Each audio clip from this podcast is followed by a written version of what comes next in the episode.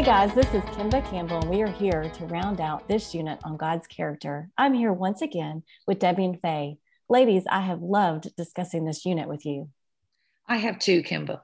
This season goes by so quickly, but I love discussing these Bible studies with you, and I'm praying that you leaders enjoy teaching these studies. Me too, Faye. We love thinking about all the ways God might be working in your groups each week through these Bible stories. We are so grateful for how God is using you in the lives of the kids. This week, we're going past Genesis to get to know a man who had an intensely personal relationship with God, Moses.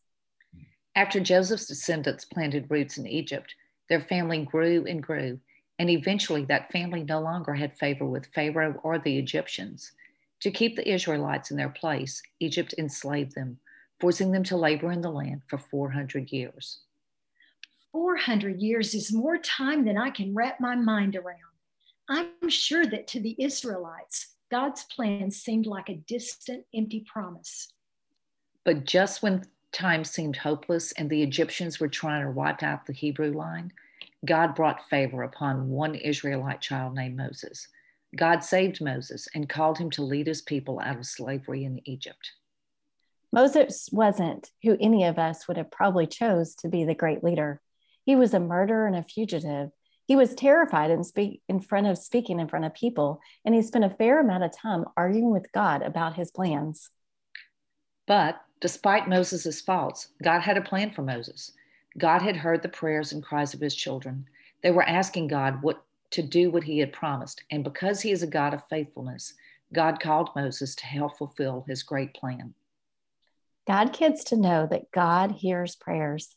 Answers may not come in the time or in the way that people choose, but God hears and God answers. God heard the prayers of the nights, and when the time was right, he called Moses to be the answer to those prayers. That's right, Kimba. Moses definitely played a great role in God's plan, and he points us to an even greater person in God's story, Jesus. God called Moses to rescue his people, and Moses delivered God's people from physical captivity. Jesus did something even greater. He delivered God's people from captivity to sin. Studying these stories over this unit has been a sweet reminder that Jesus was the plan since the beginning of time. God used these broken men to point to Jesus coming to earth and dying for our sin. Debbie and Faye, thank you so much for being with us throughout this unit. Absolutely. Thanks, everyone. It's been so good to be with you. Leaders, thank you for listening. I invite you to check out BibleStudiesForLife.com for helpful tips with each session and other great resources that might help to fill a need in your ministry.